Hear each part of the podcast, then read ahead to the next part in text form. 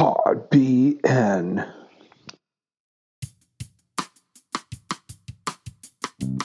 In this episode of Pod BN Election Edition 2023, we talked to John Dannenberger, who is running for Ward 4. This is the first episode where we have a contested election, so I'm very glad that John made the time to come by and talk to us to hear what his motivations are and what he would like to accomplish in office. My co host for this is Justin.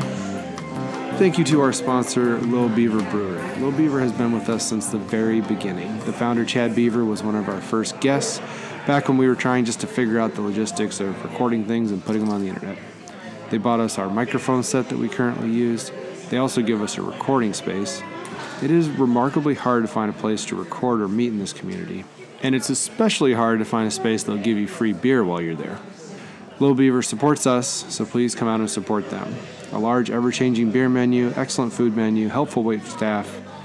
It's almost spring, also, so the patio is going to be open.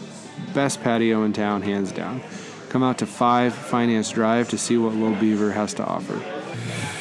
Hey, John. Hey, How you doing? I'm good. How are you doing? Thanks for stopping by. It's good to be here. Cool. Big fans. Yeah. So let's start off. Uh, tell us about yourself and your history in the community. Anything you want to share about your, uh, your personal background?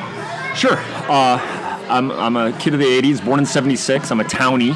Uh, was raised over by College Hills Mall. Um, graduated uh, from U High in 1994, class of 94. Um, ended up going to um, Chicago for most of my schooling. Uh, met my now wife.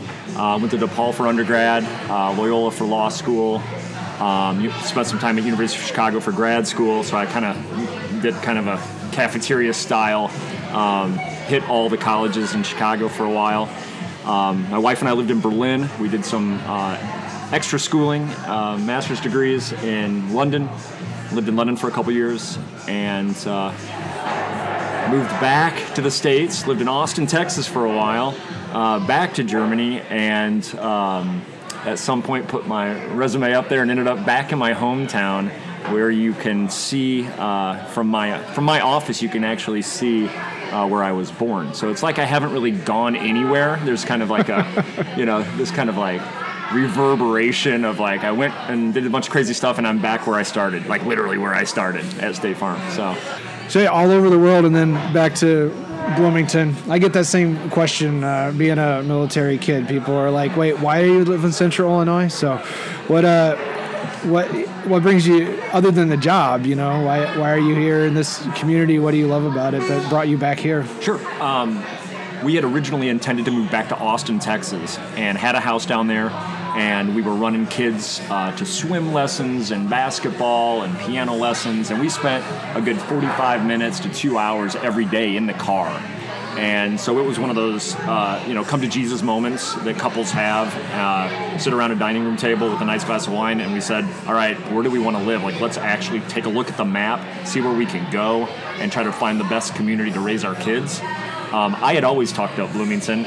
Um, Bloomington isn't that different than my wife's hometown in, in Germany.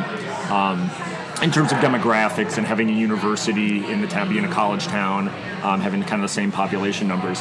So uh, when I got the job out from State Farm, it was uh, it was very serious. And the first boss I had, Bill Graydon, was a real mensch. Um, and it, I, I, it was someone I could work for, right? So, and that wasn't always the case, and that doesn't always happen in someone's legal career where you end up in an in-house position where your first boss is uh, less corporate and more personal and more human. Um, so that that was kind of the that lit the fire to come back to Bloomington. Um, and then when you get here, as uh, most of your listeners probably know, this is an ideal place to raise children. We have a Constitution Trail that runs north south through the town. There's uh, plenty of time to to coach, be on boards, um, help out, be on PTO, um, things like that. You're never longer than 10 minutes uh, anywhere in this town. So nothing's stressful. Um, as long as you're planning it out and writing a calendar uh, a month out or a week out, uh, you can get your kids to where they need to be. And on top of that, it's safe. So uh, that was kind of the uh, taking all those factors, doing a pro con list of wherever we could end up. Bloomington really was ideal. Yeah, Cool. So you're running for Ward Four. Uh, here's the, probably the best softball question you're gonna get in the entire campaign is why are you running? I am running because I feel that Ward 4 residents deserve someone who reflects Ward 4 values. And after living there in six uh, for six years, um, uh, and I should say that we targeted Ward 4 when we moved back to town. We lived with my folks for a while to make sure that we could find a house in Ward 4. Um, due to the proximity to downtown and uptown, due to the proximity to the Constitution Trail, being able to walk to Green Top Grocery if we want to, weather permitting, um, just being kind of centrally located and being able to um, have an historic house that we can put some love in, put some put some money in, and um, which is better, I think, for the environment. Um, so it kind of supported all of our personally held values. So why I'm running for Ward Four is that I think Ward 4 needs to be represented by someone who, re- who, who reflects those values of historic preservation and uh, wanting to be sense, uh, be a part of a community, a neighborhood. And that's one thing that you'll always hear, whether you're in White Place Historic District or you're in Founders Grove, South Founders, or Jefferson Davis Historic District all of basically every resident that you that comes to the door to talk to you while canvassing is just so proud of Ward Four because we still have neighborhoods. They know their neighbors, they know their names, um, and so that's why I'm running. I want to make sure that Ward Four is always represented by someone who uh, exhibits those values. You, you talked about community, and I think you have a reputation of being a community guy. What are some of the things you've done prior to you know, deciding to run that you were that would involve you in the community and your neighborhood and that type of thing? Sure. Um, so when I moved back to town um, and ended up on White Place, um, I had taken over for John Pryor and Hannah Eisner, and they were very active in White in the White Place neighborhood. So it was expected when I purchased the house that I would continue the tradition of the chili cook-off. That's fun. And so, uh, you know, from week one, we were doing a chili cook-off, and the neighbors were coming. So it kind of started as uh, kind of a dedication to the neighborhood. Um, and then, uh, as you both know, in this town, if you raise your hand and say you're interested in something or you want to help in something, you're going to get tasked and you're going to be invited to join join boards. So I think the first couple boards that I that I joined uh, were both Milestones Early Learning Center, um, which is on Six Points Road, uh, south south end of town, and uh, the Illinois Shakespeare Festival Board, which is uh, near and dear to my heart, and I could go on and on about it, um, and always has been. I've, I've been attend I've been an attendee for at the Illinois Shakespeare Festival my, most of my life, um, and I uh, champion their causes every chance I get. In addition to that, I've uh, been a part of uh, Rotary Normal um, and Pony Baseball. Um, and as you both know, and I've learned so much from uh, serving with uh, both of you on Planning Commission, City of Bloomington, and that came about just uh, trying to email uh, at that time Mayor uh, Tari Renner and Carlo Robustelli and a few others about, hey, have you thought about this? Have you thought about that? And they're like, okay, this guy's he's either going to be really annoying if we don't give him something to do, um, or we should just put him on planning commission. So that, they opted for the latter, and I ended up on planning commission, learning so much from you two. So those are a few of the things I've done in the community. Um, other things that are um, not as official uh, that I take probably just as much pride in is kind of running the White Place Street Fest. Um, that's a lot of fun, and uh, it was kind of modeled after uh, the Founders Grove Street Fest, um, so that we could have some music, and not just music, but uh, you know, invite the mayors. Both mayors are have always attended. Um, uh, the chief of police this year came, um, and just give people a chance to meet the leaders in the community. Uh, they get to introduce some of the bands. They get to meet leaders in the community in kind of a more casual setting over, you know, a, a burger and a beer and some live music. So I'm, I'm proud to say that. Uh, you know, come February, March, April every year, we start getting pinged by bands already, and the food trucks want to know if they're going to get an invite to come to our street fest. And I know Founders Grove has the same thing. Yeah. So little things like that. That's pretty cool. So you had uh, you ran through all the places you've lived and worked and I left out Vienna. I was in Vienna for six months. all right so, which, which gives you a, a good perspective that often people from this community may not have so how has that shaped some of your uh, views of what you know the city of bloomington can become if you were elected council and how has that kind of shaped that for you Sure. A lot of it's transportation based, Justin. Like a lot of it is having lived in Europe and, and England for a while, um, you see how supported their public transportation is. So, uh, and that's look, that's you know, that's buses. That's more kind of locally, and also uh, small regional, like in Germany, where they have small train systems that go to you know the small counties and countries, and then the you know the nationwide train system. So it's it's not just buses or trains; it's all of it. Um, and I think that's what you see first. Like, hey, I can get to Hamburg or Berlin in two hours. I don't have to uh, be in a car at all, worry about parking or any of that. And you can bike to the train station. Right, exactly. So there's things like that that you just notice when you live over there that you think, okay, what are we doing wrong? What can or what can we do better? Um, again, we've had we have more space, um, and we're used to that. Um, we we love our cars. So do the Germans. So there's a way to kind of find a mix of maybe trying to get Connect Transit beefed up and supported a little more in this community. Um, and then obviously our train system uh, needs a lot of help. So I think most of the things that I take, at least from a city planning perspective, uh, from Europe, have to do with uh, parking spots. Why do we have so many? Uh, bike lanes. Why do we not have enough? Or where should they be when we do put them in? Um, and you know, getting our bus system used and supported by the community. Um, things like that. So a lot of those things that you mentioned, I think, have been talked about for a while. Actually, I was joking with someone um, the other day that was running for office uh, or thinking about running for office in the future, and I said, you know, I just get tired of every election cycle talking about the exact same issues in the city of Bloomington every time. Um, so, what what's going to change, you know, in the next four eight years from what we created in the comp plan, you know, uh, however long ago it was. Um, what's going to change because it does seem like it's the same issues every time. Connect Transit's always talked about. Uh, bike lanes. I mean, we have a, a, bicycle master plan and a complete streets plan that I don't even think council has seen since 2018, 2019. Um, that's been an update from them. So, what's going to change, and what can you bring when you get on council to make sure those kind of things move along a little faster? Yeah, I'd like to. Uh, uh, I'd like to pick up on this because this is a great topic and it's one that's so relevant. I had met with uh, leaders over at IWU about their Main Street revitalization program or ideas and project and the Innovation Hub. And immediately I started thinking, Uptown Normal and ISU have done an amazing job of gluing the campus to Uptown. Uh, in the 90s, you didn't see it. You, you, you might see a, tr- a stray student coming and going from pub two or something, but there wasn't this glue, there wasn't a, a, a shared concept or design.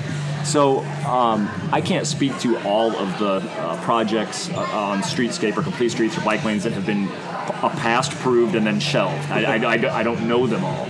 But what I do know is that there's some easy there's some easy wins, um, and one is for the city and for IWU to sit down and start talking like, hey, how can we get students to downtown commerce? And that should be easy, right? You go, you do a Titan shuttle that starts at center and just runs in a triangle back to campus. Yeah. So it goes da- to downtown, around the square, and back. So you get you get students and anybody, anybody from the neighborhood, right? Sure. I don't mean to just you know say IWU students are the ones that are you know not taking advantage of downtown. We all could be taking better advantage of downtown. Um, but if you have a shuttle and the streetscape sign, on the other hand, while IWU is running a shuttle going into downtown, downtown is sharing its design for streetscape until it goes to campus. So you, over time, over like four, those four ugly blocks, you start developing a, a shared look, a shared appearance. Uh, Connect Transit could have shelters, two or you know two or three shelters of the same color, and so you start to like formulate a culture between those two places all along the core you know, now, right down the corridor of, of, Bloomington. Now you're vision planning, which I love, um, but because I, I, see things like the the you know library, Bloomington Library, and what they're doing, uh, which is looking amazing, and I'm excited to see when that's done. Uh, and then like the, but then we have the blank Electrolux spot, right? Like the Electrolux spot that's just sitting there, which would be a great space to connect something there from downtown to Wesleyan. Um, I think we need some sort of pedestrian crossing over Main um, to make that happen too, right? You talk about transportation, and it's great if you could take a bus or, or, a quick shuttle. Uh, but we, the, what makes ISU so great too is the walkability. Right. So, so, to be able to walk from from your house on from your home on campus to downtown is important too. And then we're talking about a solution that's probably going to cost a lot of money. That's going to scare a lot of people, right? So, um, but it's still fun to think about. Like Yeah. it's fun to think about. Oh wait, where we we got to think we got to think about ground zero before we can think about what it's going to look like, uh, you know, 10, 20 years from now. So maybe an overpass over Main Street's not something that's going to happen anytime soon, uh, but still to put that idea out there of- to make it more friendly at least gives us something to shoot for, right? Yeah, at least to slow Main Street down and give it a road diet, right? So it's not a Yeah. you're not playing Frogger to get across it at a minimum. And, that, and if you're using the trail a lot and you're going to downtown a lot, you do know that headed south on the trail, you can get to Grove and, and, and, and head east fairly easily, or use the Washington bike lane. Um, heading into downtown from the trail is a strange, you know, choose your own adventure how you're going to zigzag Yeah, in. yeah. Um, and some are safe and some are not. But to have a dedicated, you know, head west into downtown from the bike trail, Yes. Yeah. amazing. Right. Yeah. Yeah. So what do you think that is about White Place where you live that make that fosters that community? What what is um what like when you look at the design of that road of that neighborhood, what what do you think brings that out in the community where it might not exist in other places? To be the, the simple answer, the real simple answer is front porches. Yeah. Like once the weather is nice, uh, Friday five o'clock becomes porch sit, and uh, there's five or six uh, homes that are kind of open, and you can walk down the street uh, from your house, and it's kind of a movable party. Um, everybody has each other's keys, so when they're out out of town, we can, you know, take care of plants and pets. Um, so I think it's really a simple architectural fix to a lot of this, and it's called the front porch. Um, that and I think just where it is located and the love that some of these houses need attracts a certain kind of person and they all kind of share that. Like we know what we're getting into when we buy these houses that were built in 1907 1909 1912 we know that there's going to be stuff and surprises uh, in the basement and in the attic and in the walls. So i think that there's just you know that, that you have to be you have to be up for a level of adventure, and that's that kind of typecast certain families or couples or whatever. Um, Luckily, White Place the last five or six years has attracted new families. So uh, and some of the older residents up and down White Place have. Um, commented numerous times that the, the, the city uh, or the, the street back in the 80s and 90s there was a lot of kids and there seemed to be a couple decades of a lull um, and now it's back it's loud uh, cool. the, the back doors are being slammed by any number of uh, neighborhood kids at all times so that's a good thing Yeah. So, what are the big issues specific to Ward Four? Like, I, I have a bunch of stuff I want to talk to you about the city, but like, I really wanted you, you get the opportunity to talk to your your future constituents if elected. What's the things that Ward Four needs that you can help bring?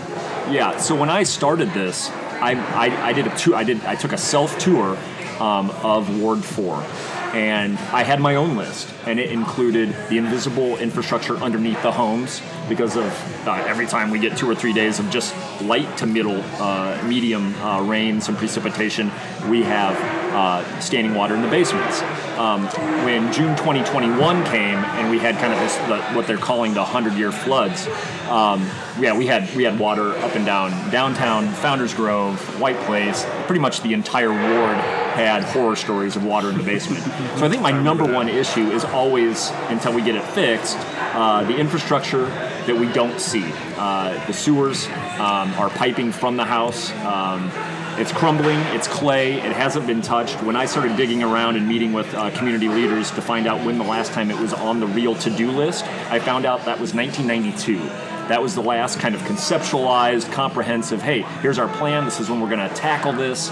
And it lasted for a couple years and then fizzled out. Right now, we're seeing, as you guys know, the pat, kind of the patch, the whack-a-mole uh, plan, where something has to hit emergency level. They go down, they fix it, they pave over it, and then three doors down, it happens a few weeks later, and they do it there, and they're just kind of playing whack-a-mole, which is not. Um, it's not sustainable economically, and it's it's not. Uh, it, at at the end of the day, you're going to have um, you're going to be digging this stuff up 18 months later anyway, and fixing it for real, and then paving it or or, or throwing gravel, then pave, or wh- however they decide to fix it. So I still think the number one issue for White Place, for for Founders Grove, for Jefferson Davis, for most of Ward Four, is what's underneath our homes, and that needs to be done. But a close second, a close second, and this is the one everybody hears is the roads, the roads, Yeah. the roads. But to do the roads before that would be kind of silly, right? I think it's very silly, and I and I don't want to get too uh, uh, myopic about the roads because after you actually knock on doors in Ward Four, you find out pretty quick that Clinton's been redone, Grove has been de- redone, Washington's been redone. In terms of like just straight pavement, it's really not that bad. Um, there's some potholes and there's some issues, but really where the, the the real pavement issues lie in Ward Four are the crumbling curbs around our national landmark, uh, the David Davis Mansion. And those neighbors are, uh, you know, for good reason, pretty upset about it because over time they've watched their pretty shallow curb crumble into their, what is now the front yard slash street.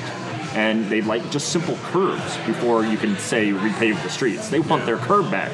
Um, as you guys know, in Founders Grove, we have sidewalks that just end.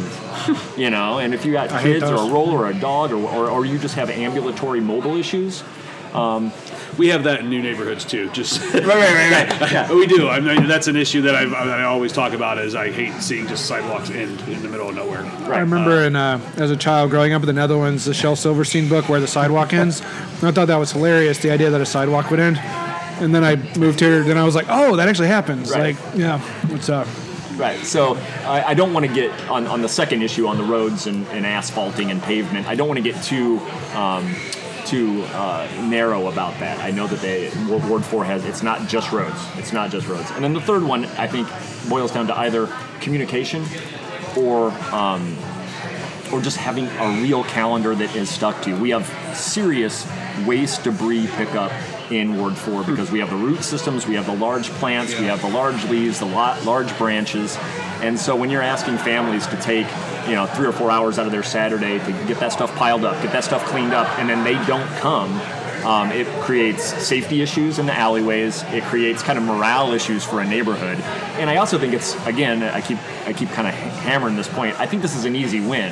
I think we're all kind of Midwesterners, and as long as we get some communication from the city saying, "Hey, we're backed up a week," or "We're backed up two weeks," then we can plan accordingly, and we're cool. We just want to know. We just want some. And, and in a day and age with social media, smartphones, alerts, all these things, this just seems like something we can get done fairly easily. But before all the leaves get blown back into your yard, right?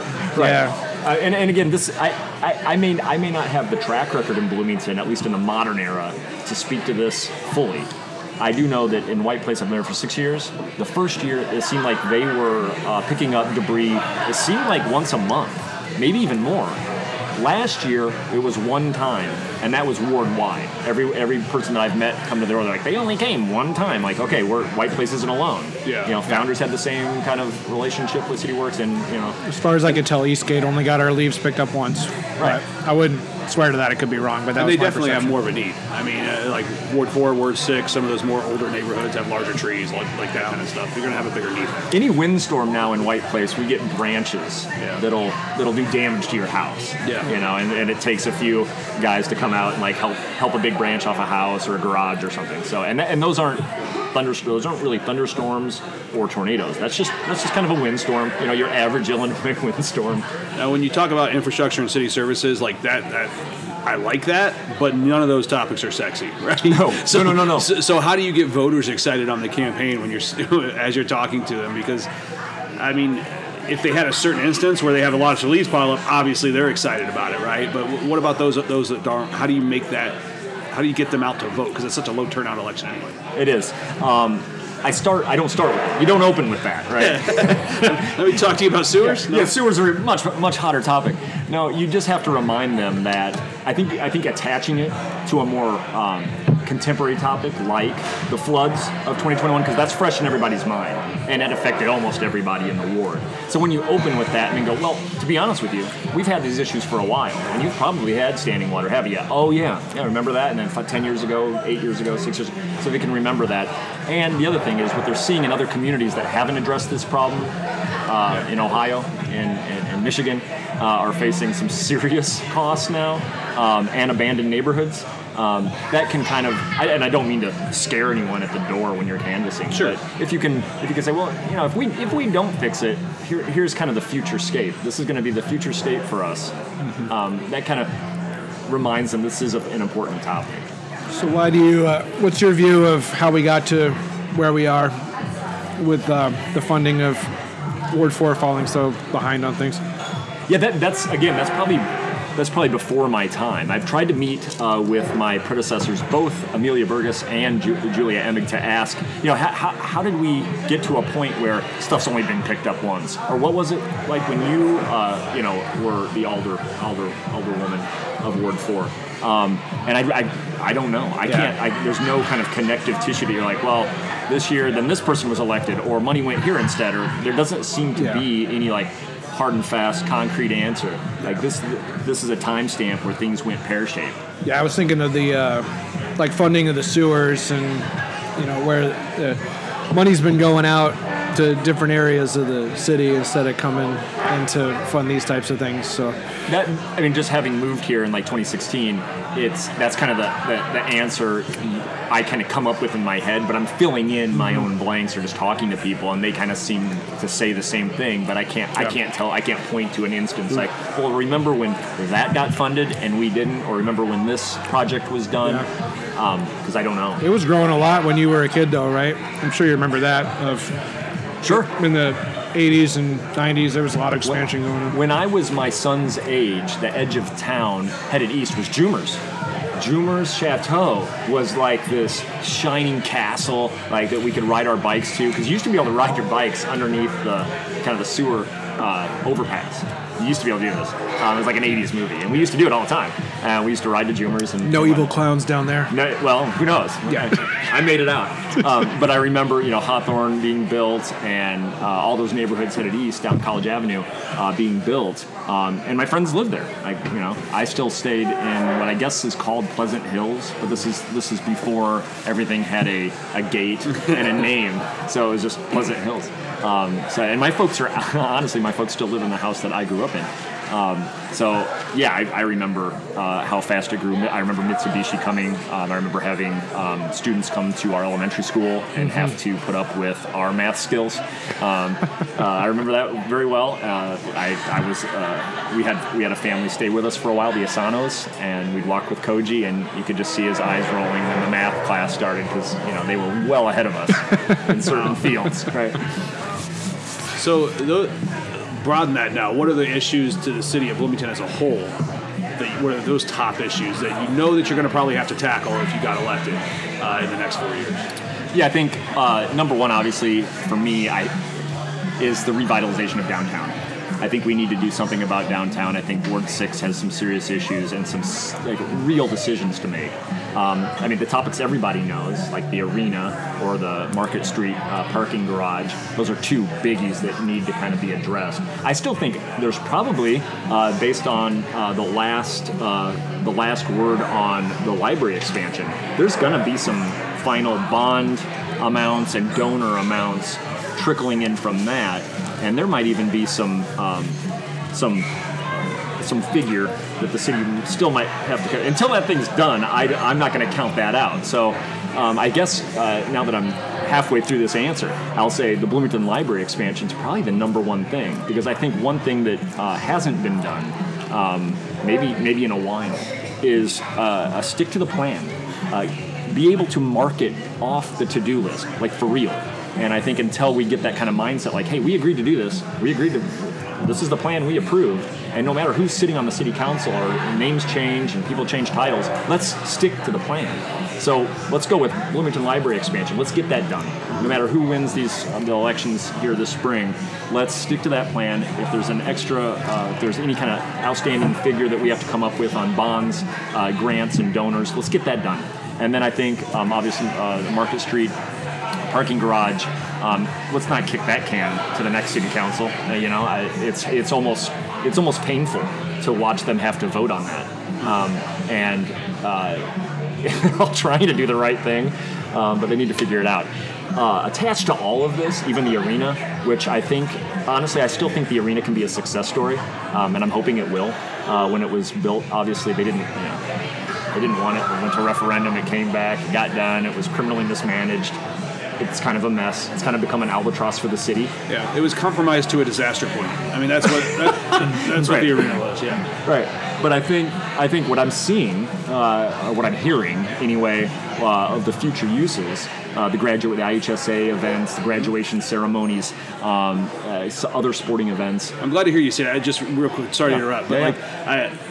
I hear a lot that there's never anything at the arena, and I have to point out it's just the stuff that you're not going to is still happening at the arena, right? I mean, because there's a ton of IHSA events that happen there. uh, Community year. events, right? Yeah, the, the CVB just released their uh, annual report that shows all the stuff that, and the economic impact that it had uh, for that. So, just for listeners, if you Yeah. if you haven't Yeah. looked at that, take a look at it because there's a lot going on there. Just not a lot of concerts and things that Right. like the general public are probably going to go to. It's easier to justify a public expense if there's more of those community-centric activities and the, the public good, right? You can get get a little more comfortable putting money into it. Where Yeah, if it's w- just going to really be a concert hall, it's a little little tougher sell for Sure. segment, right? And, and, So- and I think that I think to your point, I, Justin, I, I think this is one of those issues where like there's solutions like right in front of our face, and maybe that's why we're not seeing them because they're just right there. Right. I think Br- uh, once they decided that uh, the Corn Belters uh, Stadium wasn't the best place for Brugel as the data showed,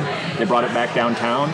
I think you could stage or host part of it right there at the arena, right? Make that a make that where you get your tickets and your glass or your whatever, and then and then go down to the square and make it square and arena, Yeah. and make it that. Hey, hey, attached to that, there's um, I often go up to the suburbs to to to record shows or comic book store uh, shows, conventions of that sort, and they're all done at a place that looks a lot like the arena. Right. So you could do these smaller uh, convention style things. I think attached to that, though, what you get into is what is kind of this, you know, the elephant in the room for Bloomington is where's the hotel? Right. Where's the hotel? Which is part of that compromise to death, right? It was always supposed to have a hotel. Right. Um, and when there's not a place for conventions and people to stay, it's, it, it was doomed to fail. Right. So I, I was I was kind of brainstorming on the arena issue a couple weeks ago because that's I think what we all do, right? we think about how can we make this thing work.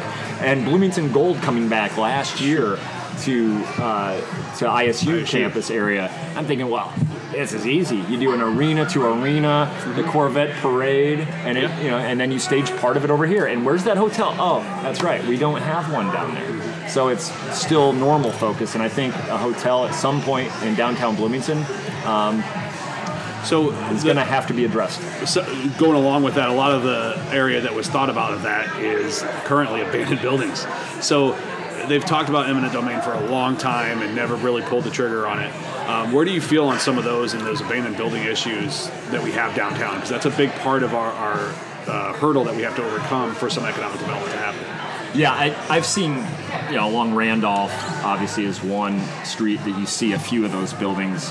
Um, but I, yeah, I don't, I don't know. I don't know. I mean, that's that's a question for the city lawyers to come to us and say, hey, eminent domain kicks in at this year or this point.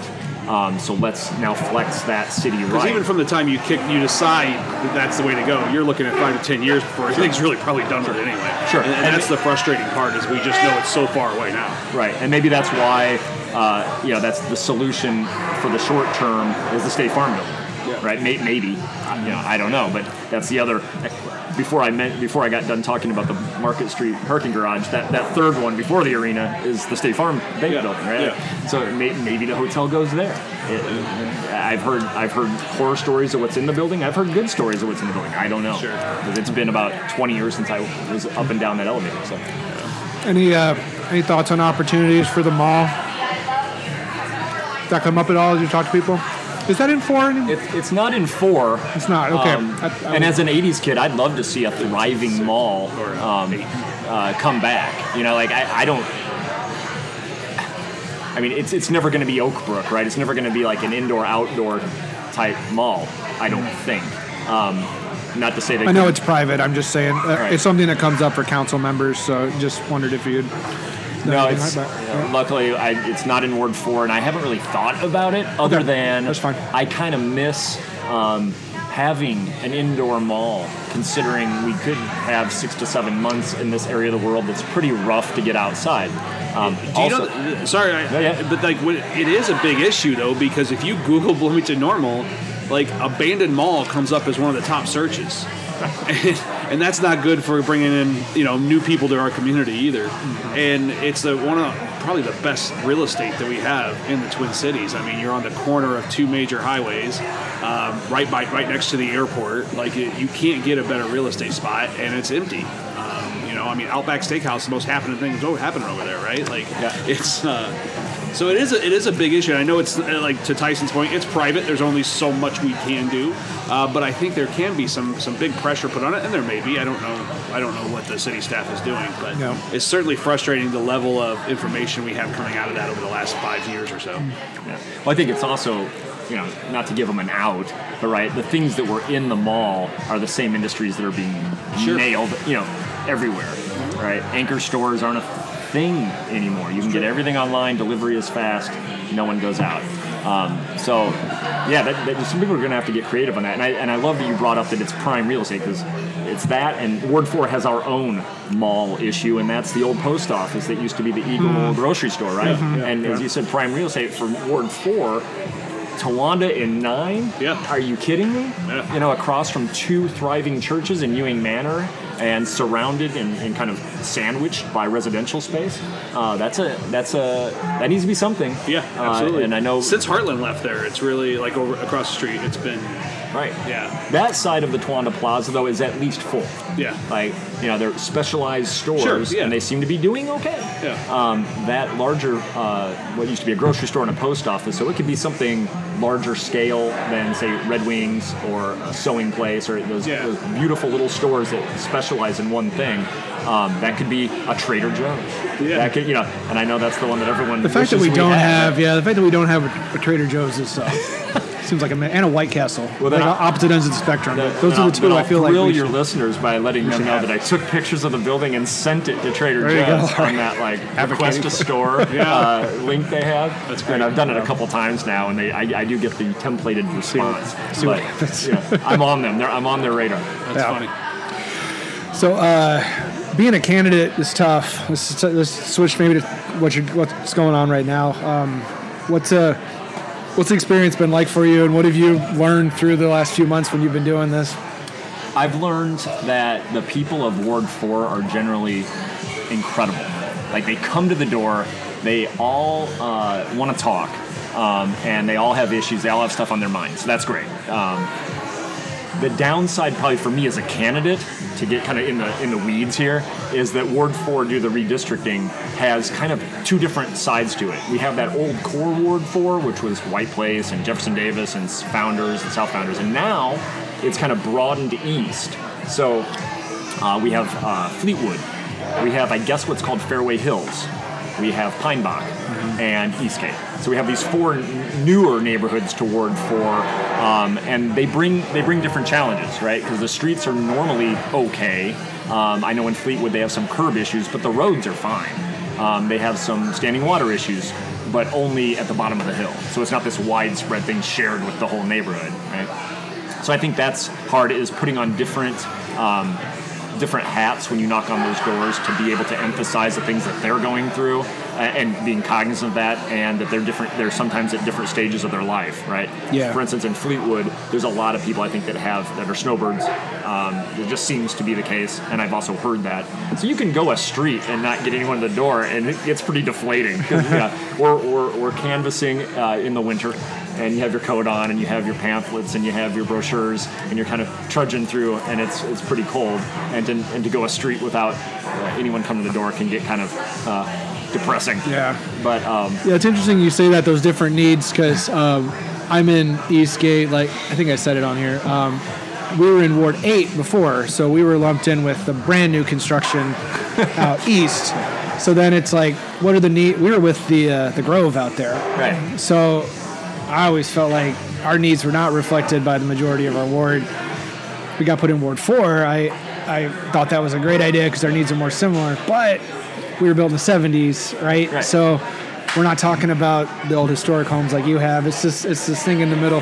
The Olive Street that I live on is pretty rough. Really needs some attention yeah Um, but not to the degree that like some of your older Ward Four areas have. We don't have brick streets. Like we definitely not what Ward Six is going on over there. So it's uh yeah, we're this interesting transitional zone, like between Mercer and Veterans, is uh, is a weird place to be. It is, and, and I mean, I, not to, I hope I didn't sound like negative about having those new neighborhoods. 'cause I No, was no, I just I you think know, it's like- insightful. Yeah. yeah, I, I walk from White Place down through Ewing Manor all the time. So I'm in Fleetwood all the time. Um, I, I go back through Pine Box sometimes. So when I saw the redistricting map, before I was a candidate anyway, I was excited. I was like, that makes sense. Because I think uh, veterans is kind of a, a geographic border, and it made more sense for uh, Eastgate to be in a ward on this side. Yeah. So that, I mean, it just made logical sense. Um, and yeah, you do have different issues in the new developments for sure. So uh, we're happy to have you. I don't. I don't. Well, thanks. I don't- no, no, I think I, I just think it. I was just trying to emphasize it. I think you're picking up on a reality that there are some different needs, and you you even within such a small area as a ward, you still have some distinctions there, right? So I, yeah, it's funny you say small because when you're finally looking at the map, and I Just when you're walking doors, it does it feel small? Is that what you're saying? Well, and, and, and when they're like, when I was trying to figure out and, and talk, I think I talked to both of you. I talked to Jeremy. I talked to a bunch of people uh, before finally agreeing to do this. Right? Uh, they're like, "Well, you'll be fine. You'll be fine. It's just a ward. It's not like a county. It's not like town. You'll be fine." And then when I made the goal to knock on every door twice. I realized that that's insane. Yeah, it's Like, not gonna you know, happen. They were right. I was wrong. I get it. You know, but I have knocked on every door once. I probably won't get to all of them twice.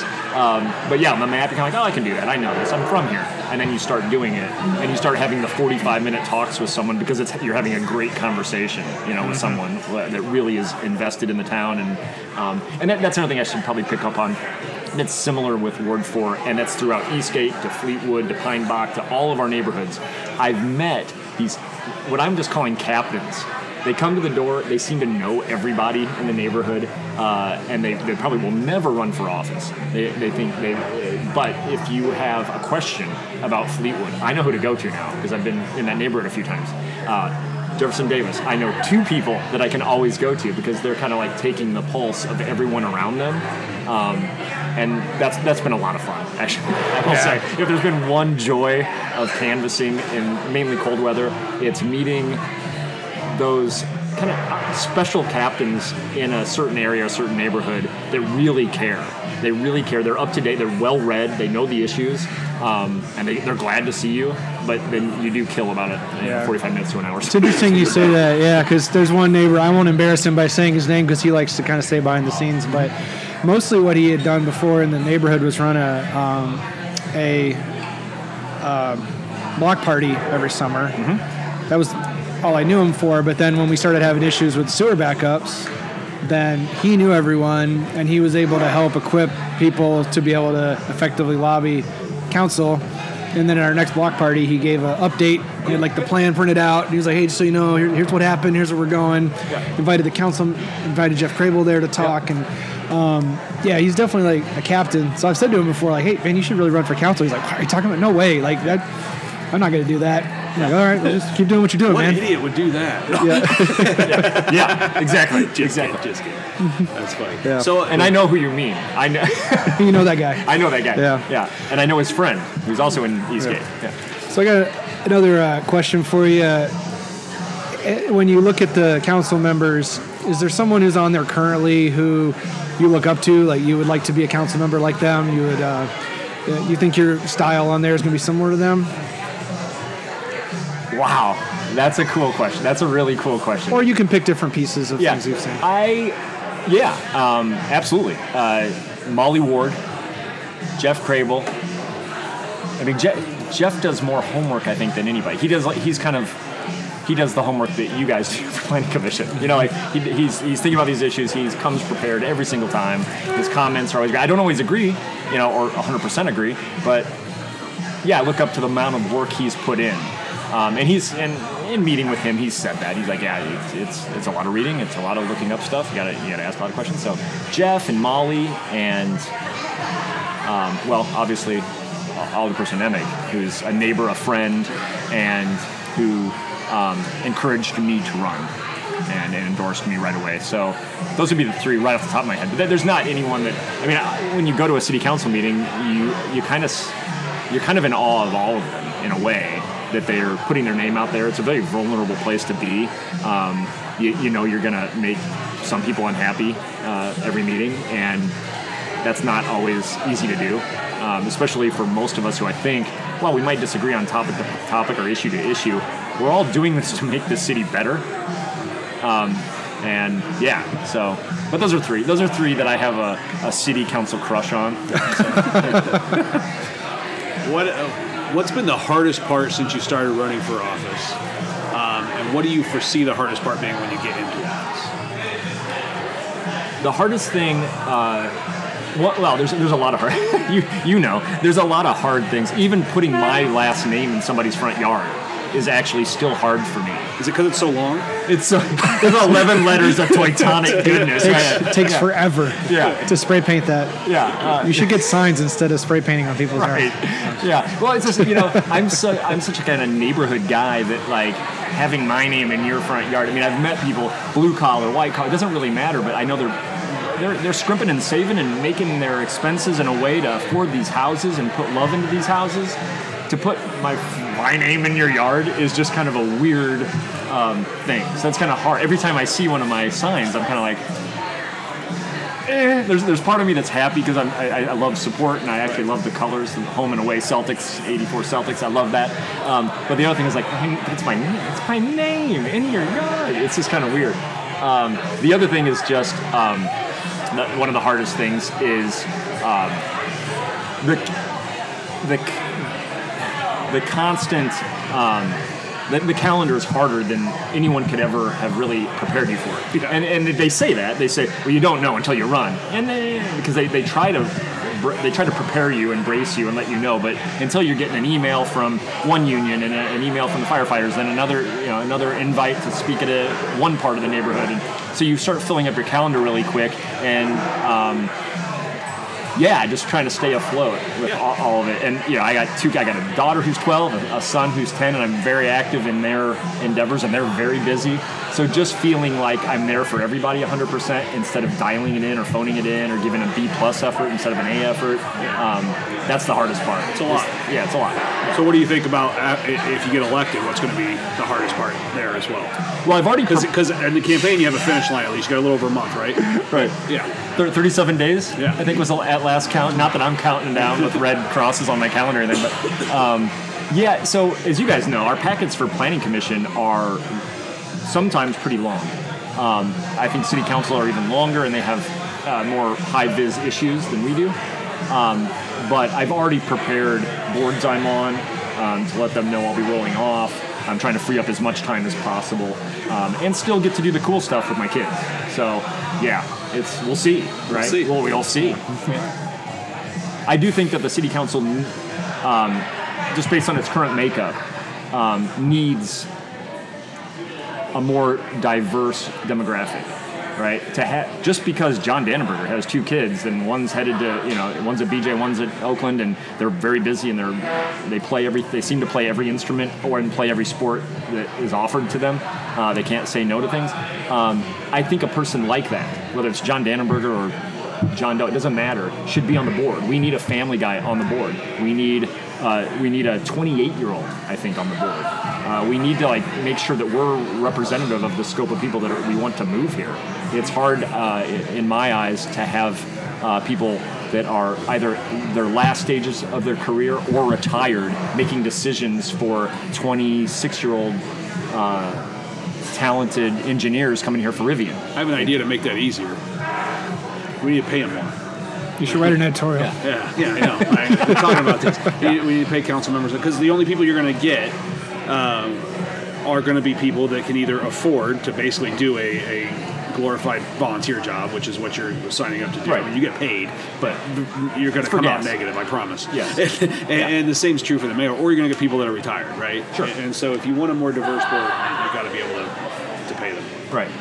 Yeah, I, I never really thought about the pay issue because I, I mean, I, I agree with you, but I also see how much money is going to these other projects. So, Yeah. and I certainly don't mind doing this for free. Sure. Um, so it, you know, it's not a, it's not really about the money, but you're probably right. Like to get someone in their mid 20s or early 30s, or to be able to do this, and oh, by the way, take on their first mortgage, or you know, move their family or start a family. Yeah, you, it's it's maybe impossible. Yeah, and just and just compare the salaries of, of those in Bloomington with any similar sized community, and it's laughable. Right. Yeah. Yeah. Well, thank you for being willing to do that. I always want to make sure um, to emphasize that regardless of whether you agree or disagree with somebody, the fact that they're willing to put themselves out there to be a candidate and spend their time in that way for, like we just said, basically free, uh, it's, it's to be respected. So thank you for doing that. If people want to hear more about what's going on with your campaign or help you out or anything, where what would be good ways to get in touch? Sure, we're all over the place. We have um, a website, uh, DannenbergerWard4.com. We have a Facebook page uh, as well under the same name. I think our John Wyatt Dannenberger for Ward, Bloomington Ward 4. Um, uh, yeah, and uh, there's several email addresses attached to that, and anyone's invited also just to use my regular one, Dannenberger at Gmail. Okay. Pretty easy.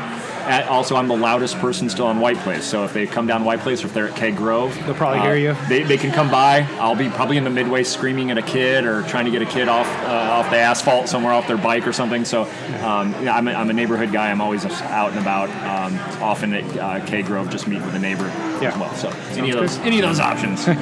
Well, thanks for dropping by, John. Thanks for having me. Thanks for having me, guys.